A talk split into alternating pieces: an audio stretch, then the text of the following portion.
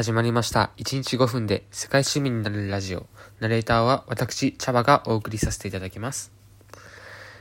えっと、今回の話題は、留学の選び方という話を少しだけさせていただきたいと思います。えっと、まあ、私はどういう、えっと、成り行きだったかっていうと、まあ、普通に中高と、あの、行こうと思ったんですけど、中学校の、あ卒業したらすぐに、えっと、高校卒業試験っていうのは16歳から受けられるんですね。中学校卒業したら受けられるんで、受けて一応もう高校卒業資格っていうのを16歳で取って、その後に中南米に留学したという形です。じゃあその時留学っていうふうにどういうのを選んだのっていうのを、えっと、話したいと思います。えっと、まず一つ目に一番大事なのは、その、大学の、あ、大大学じゃないや。その留学の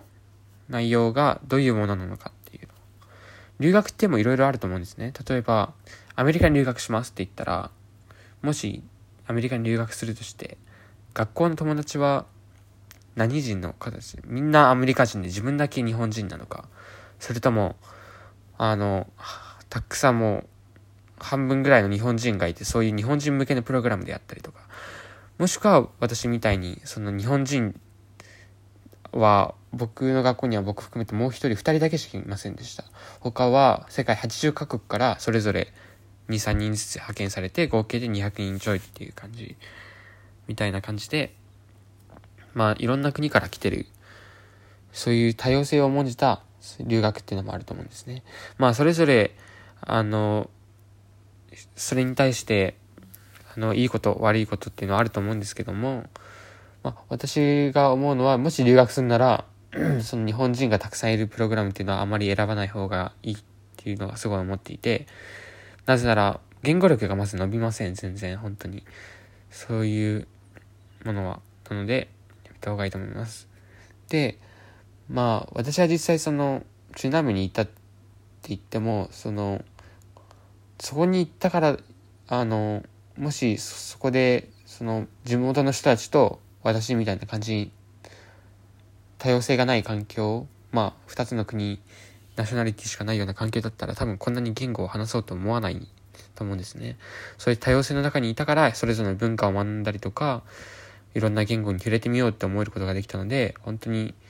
そういう環境に入れてよかったなって思っています。2つ目に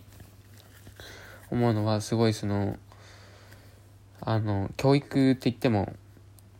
そのただあの何も使えないものでなってただその英語を勉強するって言ってもその英語を勉強するプログラムっていうのはたくさんあるわけでそういえばその大学にアプライするとき将来未来を考えて、まあ、もし大学生じゃなく高校生として留学するんだったらその大学を考えたときにどういう留学をするのがいいのかなっていうのを考えてほしくってあの何も教育がないと将来その高校卒業した後にどこも行ける大学がなくなっちゃう。もしくは難しくなってしまうんですね。そこでおすすめするのが3つあって1つ目に A レベルっていうやつですね。A レベルっていうのはま世界中である、まあ、高校、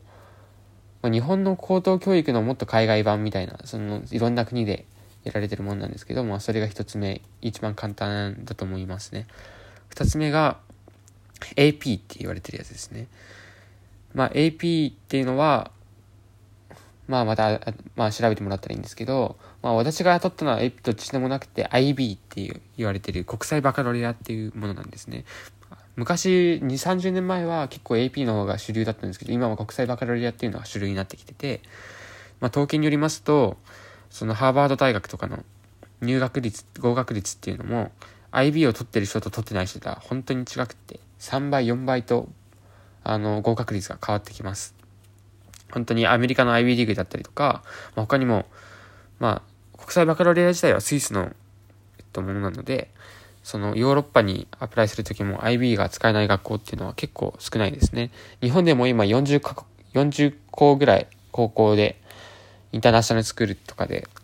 IB を使ってる学校っていうのがあって、もし留学じゃなくてその海外にその普通に日本で高校生活まで送ってあの、大学はアメリカの大学に行きたいよとか、他の海外の大学に行きたいよって考えてる人っていうのは、やっぱり国際バカロレアを、その高校のうち2年間のプログラムなんですけど、取っていくことをお勧めします。えっと、今日は5分経ってしまったので、また次のラジオでもっと詳しい内容を話していけたらと思います。じゃあ今日は短い間ですけど、えっと、ラジオを聴いてくれてありがとうございました。では、また今度。